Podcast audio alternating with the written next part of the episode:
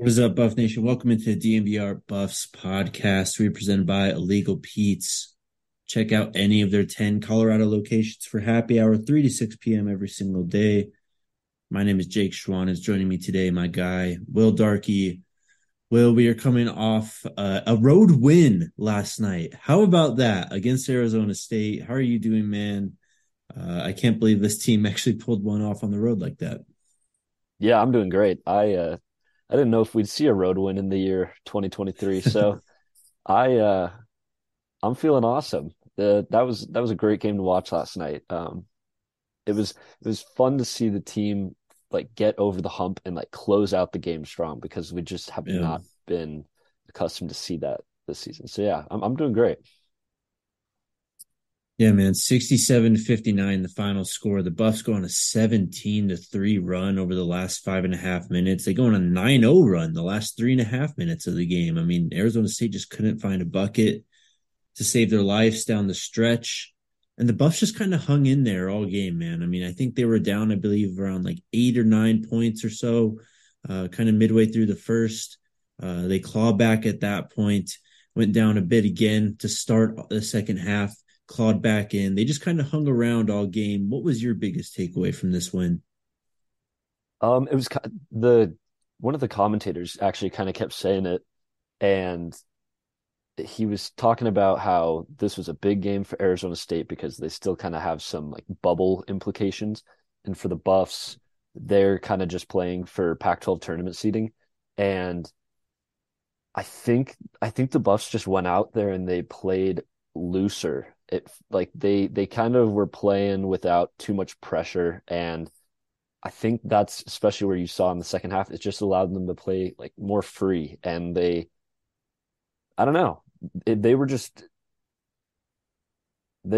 playing some of their best ball I thought we've seen in a long time. And like the thing that immediately comes to mind is the Javon Ruffin threes. Like, yes, those were just like perfectly in rhythm, like just fluid three-point attempts that were so big for the momentum. And that's, I feel like those are shots that you haven't seen the Buffs hit over the course of the season. But last night, I just thought they were playing like a lot more free, and yeah, it allowed them to stick in the game for the majority of it and then get over that hump and just kind of dominate down the stretch.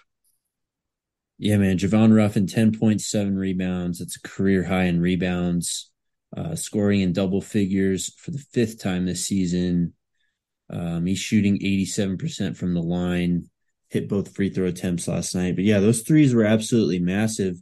A lot of guys stepped up for this team. Ethan Wright had 2 blocks. We saw Luke O'Brien come into the starting lineup for Gabadon. He played really well. Tristan played well on the road. It was just a tremendous all-around team performance. I kind of get what you said about the pressure, and that's something that really got more and more obvious as we went on in this game. It seemed like Arizona State was really, I mean, they were playing not to lose. You could see it. They were really tense. The Buffs just went out there and let it all out, man. Who impressed you the most, though, besides Javon Ruffin? I mean, just threw out like 4 guys right there. It was a team win, though. Yeah, I mean, I think you have to give Tristan Da Silva his flowers. Just another 20-plus point performance. It's so fun to watch him. You can tell just very quickly in the start of the game if he's going to have a good game. Mm-hmm. And he goes out there. I think he starts 2 of 2, 5 points, and he is the majority of the Buffs' offense for the start of the game. And so you can kind of like buckle up and be ready for hopefully a Tristan Da Silva like takeover game, because if he gets going early, he builds that confidence and then he can get in his bag. And that's exactly what you saw again last night. And so yeah, another 23 point performance for him, 7 of 14 shooting. So he shot 50% from the field. And yeah, it's becoming like more and more just like, I don't want to like take Tristan's performances for granted, but it's just becoming more and more common to see these performances that I'm like, yeah, I mean, Tristan was great again. But I still want to praise him because we are really seeing him just blossom right before our very eyes. Yeah, man. He had that almost Sambor Shuffle-like shot. I think it was in the first half, and it was just like, oh, wow. Like, he's really feeling it. The confidence level in his game right now is off the charts. That's his 12th career 20-point game, 11th this season, third on the road. He scored 20 points or more in 6 of his last 7 games. The dude has been on fire.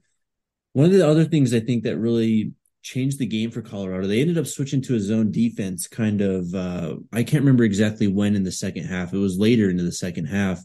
But that's, I think, one of the big reasons why ASU went on the scoring drought, don't you think?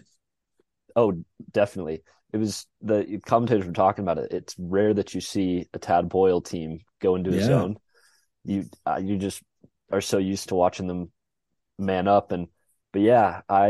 That zone switch, I think, I was maybe with like 6-ish minutes left. I can't remember exactly either. So but right before the 17-3 run. It was down that final stretch of the game when, the Buffs just took over. And I think that zone defense, it flustered the Sun Devils so much.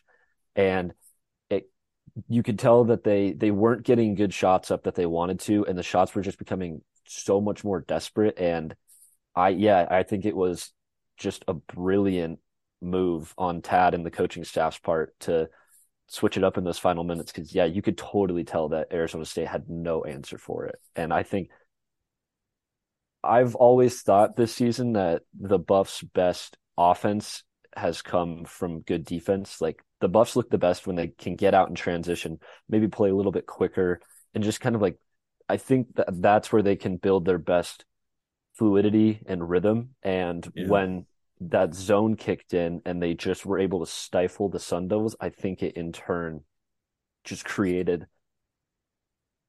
just a really good rhythm for their offense that allowed for that 17-3 run to close out the game.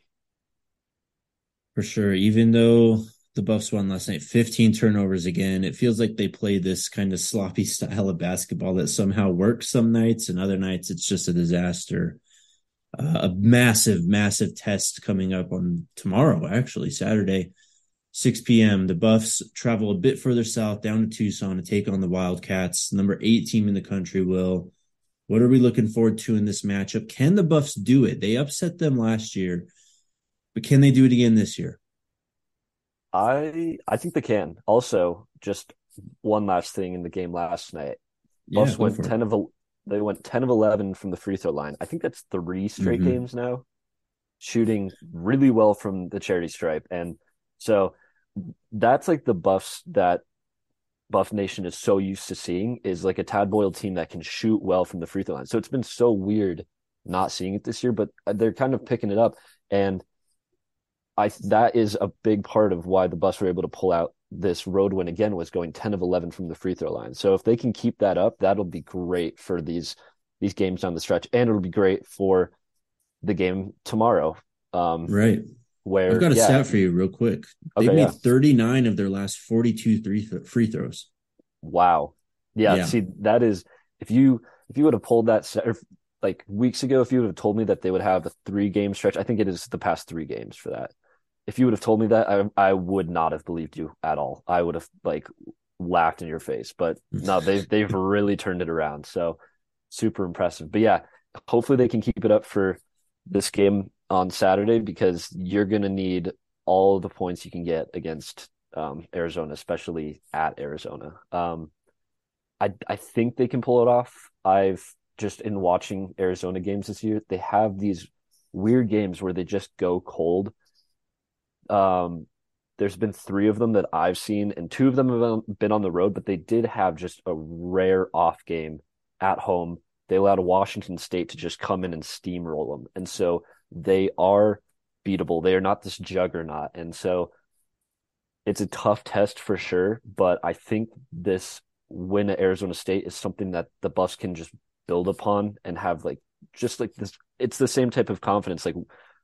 You guys have so much more to play for. You're playing for a seed. They have a 1 seed up for grabs potentially. They're kind of hovering around that area, so they've got so much more to play for. Where the Buffs can they can kind of play spoiler these last couple weeks. And so I think if they can just build off of this Arizona State game and just kind of come in loose and just play the type of basketball we saw last night, I think the Buffs could shock some people.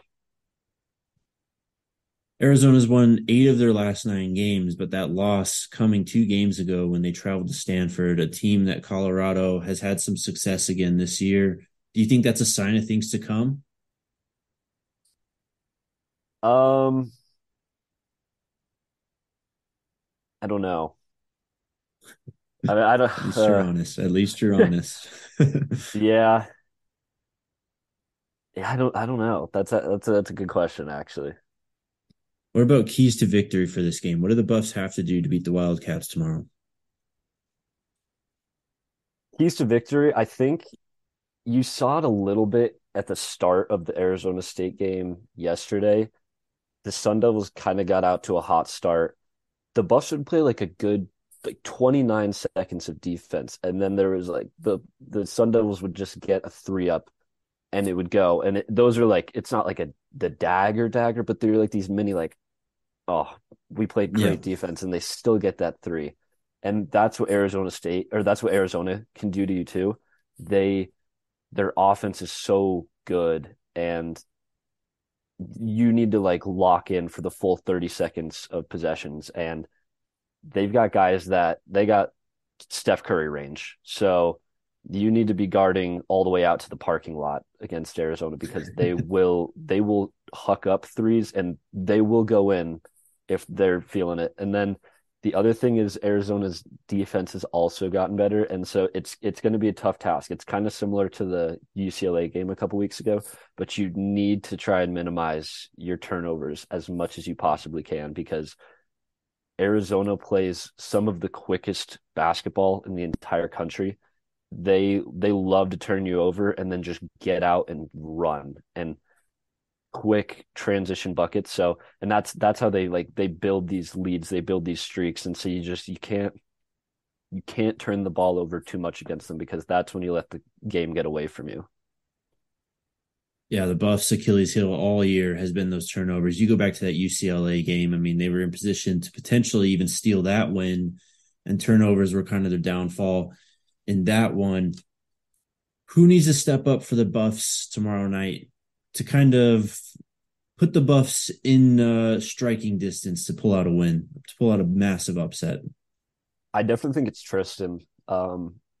Just looking at the Utah game from last weekend, when Tristan just had one of his quieter outings all season, the Buffs never really felt in it. They got down early, and it just Tristan couldn't get going.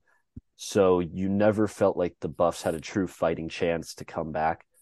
And if Tristan comes out and the Wildcats can kind of stifle him a bit, that's where I get nervous. So Tristan needs to come out quick, early, and just build that confidence like I was talking about. And if he can put up another 20-point performance, then that opens up. I think Tristan playing well also opens it up for a lot of other guys to contribute. I think if Tristan's not getting it going, then the rest of the offense is kind of looking around. It was like that with KJ earlier in the year, but now it's definitely Tristan who is the guy. And if Tristan's getting it going, that opens it up for other guys. Like KJ can get going, or Javon Ruffin can knock down 3s. And so you definitely need another big, confident night from Tristan Da Silva. Let's hope we get it on the road from the big guy. Where do you want to go next, Will? Do you want to talk about what the Pac-12 tournament is shaping up to be right now? Yeah, I'm down. We could. I think the Buffs, like Buff Nation, isn't too used to this losing record in conference play that CU has right now. But I was just looking at it, and it's not as bad as it actually feels. Like, it felt like with all the road losses and just the inconsistency, it feels like the Buffs have fallen so much further down than they actually have.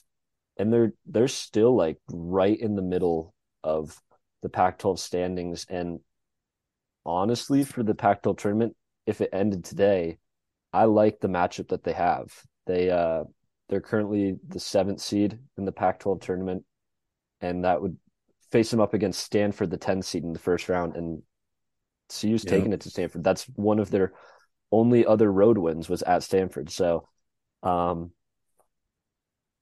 I do like how it's kind of looking right now. And if, I don't know, these last few games, they're going to be tough, but if the Buffs can, Oregon's 9-7, CU is 7-9. If you can maybe even somehow leapfrog Oregon, then you move up to the 6th seed. If Oregon State's currently the 11th seed, that'd be the first round matchup. That's also a really nice first round matchup, in my opinion. So we'll see how it goes. As you mentioned, the Buffs sitting at 7th at 7-9. This just kind of feels like where they belong. To your point, yeah, it sounded worse. I guess when you just kind of think about the season as a whole, I don't think you'd expect them to really be 7-9 in the pack. But they're right there in it. They're in the middle of the mix. It feels like this is where they belong. Are you still picking UCLA to win this tournament, you think, the Pac-12 tournament? I definitely am. I think getting to watch Arizona tomorrow, maybe they could turn my head a little bit more and they could impress me. But right now, I'm just a little too set on UCLA. I think they're the more well-rounded team. And yeah, right now I think it's UCLA's conference to lose. So also I just wanted to touch on like one of my other like just major takeaways from last night, but just kind of like overall, like encompassing the season. I don't know. It just like really clicked in my brain last night was just how young and inexperienced this team is. And like, that's why the turnovers are so up there this year. And that's where like this hump comes into play that they just can't get over. This team's just young. They're maybe trying to play like hero ball a little bit too much sometimes. And that causes the turnovers, or that's where the missed shots are coming in. And that's why they can't get over the road. But then you see little things like Javon Ruffin, who I still forget that he's only a freshman because he came in last year, but he didn't play, crazy. So he's a freshman. And like to see the huge shots that he was knocking down last night, it makes me so excited for next year too. You can already see like last night felt like such a big step for this young squad that you forget is a young squad. Like I personally have done it. Like I've been critical and been like, why are they not able to win these games? But it really clicked last night. Like they're still so young. And with the loss of leadership from last season, like so many guys have had to step up into bigger roles that like they just weren't fully ready for, but you can tell that they're like starting to mold into it, like Tristan and KJ. And man, it just makes me so excited for next year too with these guys, because you'll bring in Cody Williams, you'll bring in Assane Diop, maybe bring in a transfer. And I don't know, for this team that's also, they're 7-9 in the Pac-12 with how young they are. Like the sky's the limit. Like this team could be like 4-12, like really in the basement with Oregon State, and then be like, okay, well, these young guys are like really like unpolished. But I don't know, 7-9 with this squad, it just makes me so excited for what's to come. Yeah, just kind of on that since you brought it up. I mean, if Javon Ruffin didn't get hurt for that little stretch, man, I wonder just how impactful it would have been to have him for those games, because even before the injury, it felt like he was really starting to grow into his own, was nailing some big threes. I mean, he had 7 boards last night. He's been doing work on the glass too whenever he's been healthy. And just to the point as a team, I mean, last night there was like a big moment when James Harden got in the gym. The crowd really got into it, and it really felt like Arizona State kind of stole momentum at that point. But the Buffs, I mean, this young team just kind of hung in there, kept chipping away. They didn't let the atmosphere kind of get to them too much, and they were able to pull this out. I think it was a real growth moment. You had some more on that? No, yeah, I couldn't agree more. I totally wanted to touch on that point. I just had forgotten it up until now, but it reminded me so much of when Coach Prime walked in to the CU Event Center during the CSU game. And oh my God, like CSU, they could have just walked off the court at that point. Like the game was over. Like the crowd, I'd never seen the CU Event Center like more electrified. That it was buzzing in there, and like it kind of felt like it wasn't the same. I don't think James Harden got the same welcome, but it was like the standing ovation. You turned it up a notch. Yeah. And you could tell it, I think Arizona State got off to like a 7-0 run right after he entered the building, and it I was immediately thinking, like, this feels like when Coach Prime entered, and they get that little boost. Like they want to, it's how the Buffs wanted to like play and perform for Coach Prime. I think the Sun Devils were like, oh, James Harden's in the building. Like I got to show him what I got. But yeah, I could not agree more. I thought that was, I got nervous when it was the 7-0 run, but I think that was a huge growing point for this young team to like, they buckled down and they're like, no, like, we'll play well for James Harden too. And I think he entered like halfway through the second, and that's after that 7-0 run, it was all Buffs from that point on. And yeah, that was just a huge growth point for this young team. Back to the tournament. I don't want to get too far ahead of ourselves here, but if the Buffs somehow win this tournament, how do you feel about them kind of moving forward from that point? Immediately for if they win the Pac-12 tournament, immediately for March Madness, my guess is they'd be like a 12 seed, maybe an 11 seed. So you get a 5 or 6, and to me, this March Madness tournament is going to be absolute chaos. If you think you're going to have a good bracket, just tell it. Like, I'm already mentally preparing to have a horrible bracket this year and just embrace the madness. So if the Buffs can like win this tournament and squeak in as like an 11 or 12 seed, I think there are plenty of teams that will fall or end up on the 5 or 6 line that the Buffs could go out and beat. We've seen the Buffs, like Tennessee is probably going to be like a 2 or 3 seed. And we saw CU travel to Tennessee and kind of handle them, especially that second half. So this team can play with whoever. And if they can somehow get in, they can definitely win a game. But then for further down the road, like for next season, if they can win the Pac-12 tournament, that will do so much for this team. It would be like a miniature version of 2 years ago with UCLA, when UCLA made March Madness as an 11 seed, and they had like a Cinderella run all the way to the Final Four. That was like huge for just the chemistry on that team. And all the guys came back, and when they came back after that Cinderella run, they were a top 5 team preseason, and they dominated the Pac-12. And so if the Buffs can have just a miniature version of that and kind of run the table in the Pac-12 tournament, that'll do so much for this squad next season, and just building on this team chemistry, and guys will come back so excited to like build upon that little victory that they had.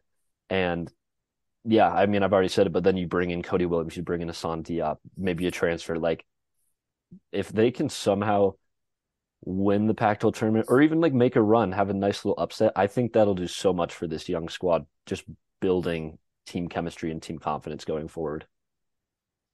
For sure. Don't want to get too far ahead of ourselves. We still have 2 weeks of the regular season, but it's always fun to look ahead and see what could be. Let's talk about the top 25, Will. It's been absolute chaos. You've been on Houston for a while. They're kind of hanging strong.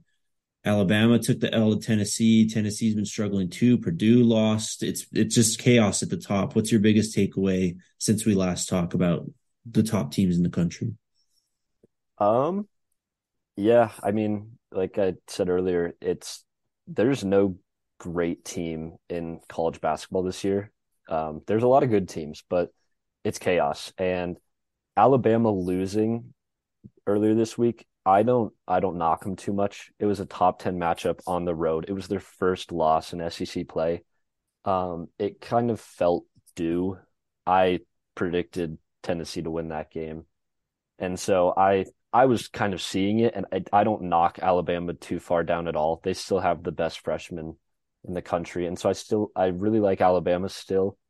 Purdue, they've slipped a little bit. They've lost 3 of their last 4, but I think all 3 came on the road. And so it's just, I don't know.